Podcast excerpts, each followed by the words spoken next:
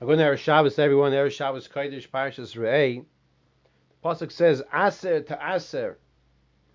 Says the Gemara in Shabbos Daf Kuf Yutes Aser b'shvil shetis Asher.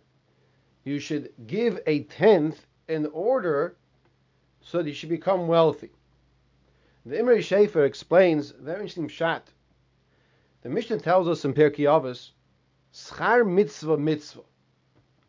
The reward of a mitzvah is mitzvah, is to do another mitzvah. And he explains this Mishnah with our pasuk that a person who does the mitzvah of giving meiser, Hashem gives him wealth, gives him the grain, which enables him to continue to do another mitzvah of giving more meiser.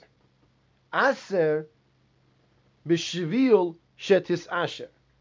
So Hakadosh Baruch Hu continues the mitzvah schar mitzvah is to do another mitzvah. The more person gives, the more person gets.